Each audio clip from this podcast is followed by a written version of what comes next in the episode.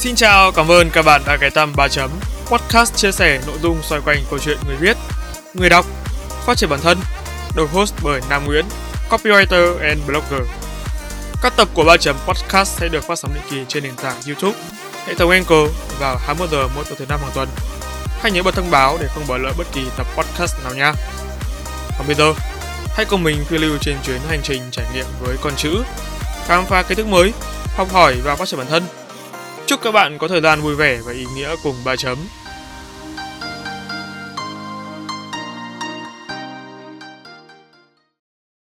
Có một sự thật không vui là năm nay táo quân đã không thể diễn ra do ảnh hưởng của dịch bệnh. Cùng với sức khỏe của một số nghệ sĩ trong ekip đã yếu đi nhiều. Mình thấy khá đáng tiếc khi chỉ vừa mới năm ngoái, chương trình táo quân quyết định tái xuất để chiều lòng phần lớn khán giả, thì năm nay đã phải drop, chưa hẹn ngày trở lại. Tin thiêu rồi, tin thiêu rồi, tin chính thức là năm nay vẫn có táo quân nha mọi người ơi. Thời điểm mình viết đoạn intro này là khi chưa có thông tin về việc táo quân trở lại. So sorry mọi người vì cố twist vừa rồi.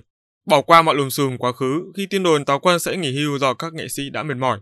Nội dung sản xuất ra thì bị cắt xén không thương tiếc và khán giả thì chê lên chê xuống.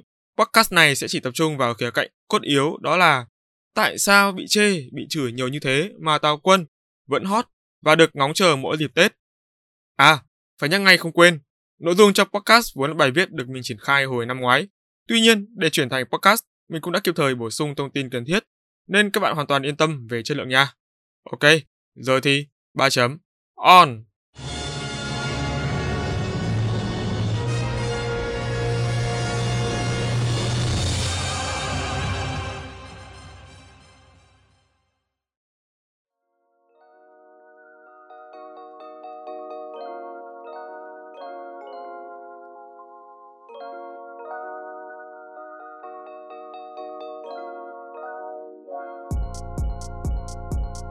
Táo quân nhạt, táo quân mất chất, táo quân không hay bằng hồi xưa, vân vân và vân vân.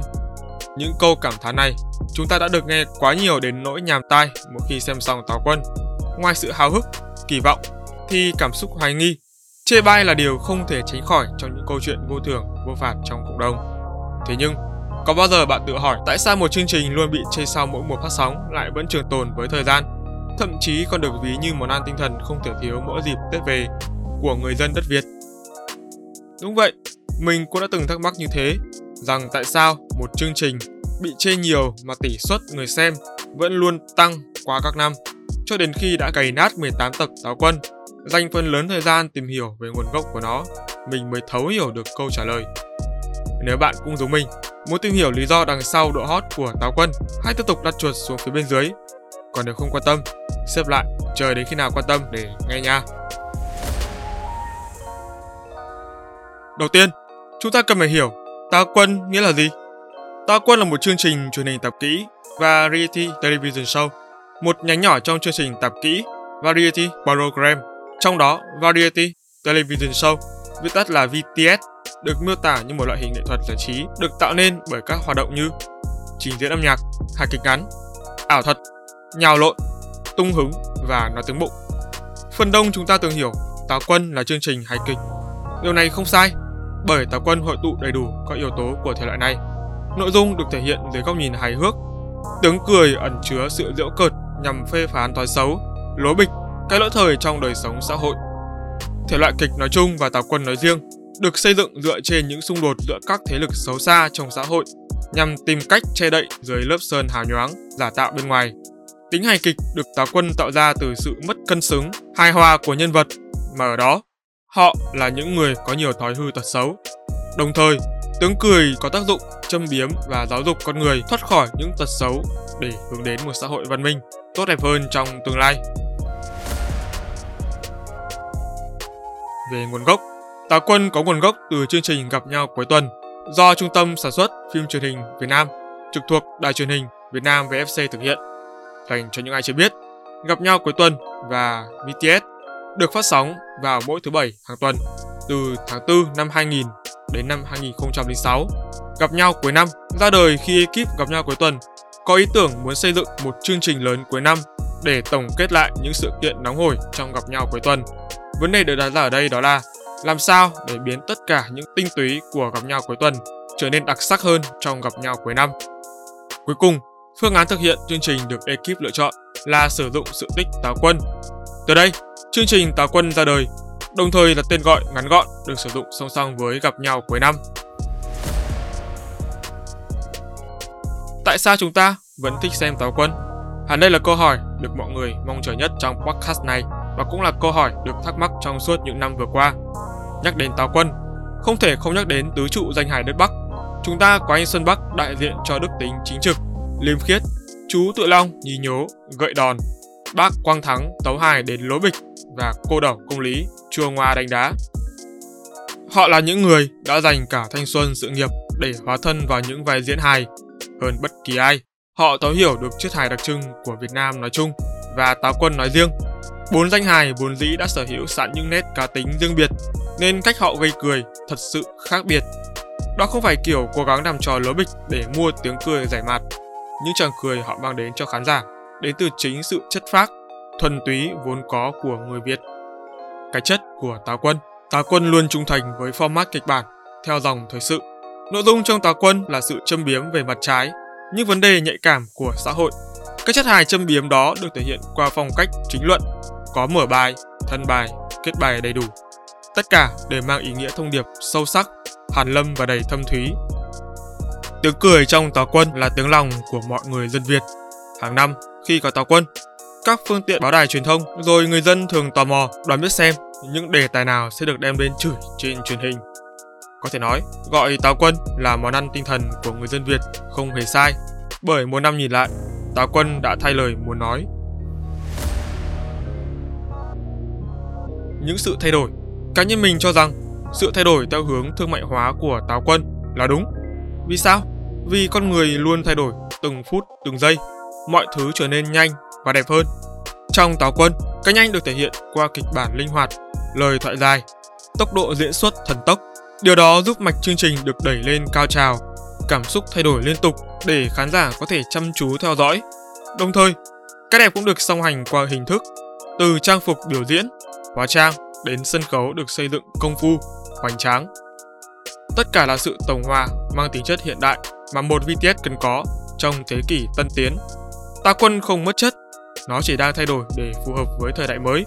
Khi công nghệ lên ngôi, những giá trị cũ sẽ dần bị thay thế và cần phải thay đổi. Tất cả để nhằm một mục đích duy nhất, đó là nâng cao hài lòng trong thị hiếu của đại bộ phận công chúng, khán giả. Cũng phải nói thêm, Tà Quân là chương trình thuộc VFC, nơi trực thuộc VTV. VTV là đài truyền hình quốc gia, có nhiệm vụ góp phần giáo dục, nâng cao dân trí, phục vụ đời sống tinh thần của nhân dân bằng các chương trình truyền hình. Vì lẽ đó, Tất cả những chương trình được phát sóng trên VTV cũng cùng chung sứ mệnh phải chịu kiểm duyệt nội dung và Tào Quân cũng không phải ngoại lệ. Kết Yếu tố then chốt khiến Táo Quân trở thành BTS được yêu thích nhất tại Việt Nam mỗi dịp Tết về nằm ở khâu kịch bản. Mình có nhớ trong một cuộc phỏng vấn với nghệ sĩ ưu tú Xuân Bắc, anh có chia sẻ kịch bản Táo Quân của VTV có 102 sẽ không có nơi nào xây dựng được kịch bản Táo Quân xuất sắc được như vậy Hãy trích lời anh Đinh Tiến Dũng trên báo VNE. Đây là sản phẩm thông qua nhiều lớp sáng tạo. Mỗi người biên kịch chỉ nắm khoảng 25% nội dung. Khi đưa cho đạo diễn Đỗ Thanh Hải, kịch bản sẽ dày thêm 25%. Còn khi lên sân khấu, các diễn viên sẽ dùng tài năng của họ để bù đắp và tạo ra 25% tiếp theo. Cuối cùng, khán giả là người nắm 25% nội dung còn lại. Những phản hồi của người xem sẽ giúp đạo diễn Đỗ Thanh Hải có cái nhìn tổng quát và đưa ra được sự chỉnh sửa kịp thời nếu nói về phần kịch bản là thể xác của chương trình Táo Quân, thì các diễn viên biểu diễn chính là phần linh hồn. Theo ý kiến chủ quan của mình, chừng nào tứ trụ danh hài còn đó, những nghệ sĩ, gương mặt thân quen còn đó, thì chừng đó Táo Quân vẫn sẽ còn sống mãi trong lòng mỗi người dân Việt Nam. Và đây sẽ là BTS được mong chờ nhất mỗi khi dịp xuân về.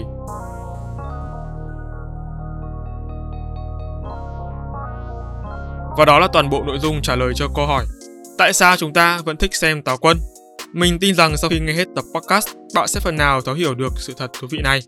Cá nhân mình cũng từng có lúc mong Táo Quân hãy kết thúc bởi phần kịch bản nhạt nhẽo bị kiểm duyệt quá gắt gao. Thế nhưng sau cùng, điều đó mau chóng tan biến bởi suy nghĩ lạc quan. Dù sao tào Quân cũng chỉ là một chương trình hài kịch. Quan trọng nội dung không mang tính nhảm nhí.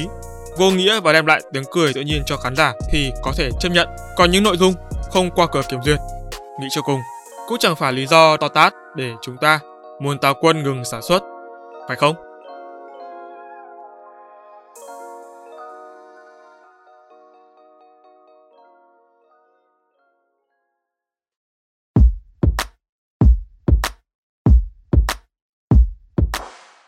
Cảm ơn các bạn đã lắng nghe 3 chấm podcast. Nếu các bạn thấy podcast này thú vị, giúp ích được cho bản thân và mọi người, hãy để lại phản hồi trên các trang social media hoặc chính tại nền tảng bạn đang nghe để chúng mình được biết nhé. Việc làm nhỏ này của các bạn vô cùng cần thiết để ba chấm chúng mình có thể cải thiện tốt hơn nữa chất lượng các tập podcast trong tương lai. Đừng quên vào 21 giờ mỗi tối thứ năm hàng tuần, bạn sẽ có hẹn cùng ba chấm trên các nền tảng phát hành podcast như YouTube, Google, Apple, Spotify và nhiều hơn thế nữa.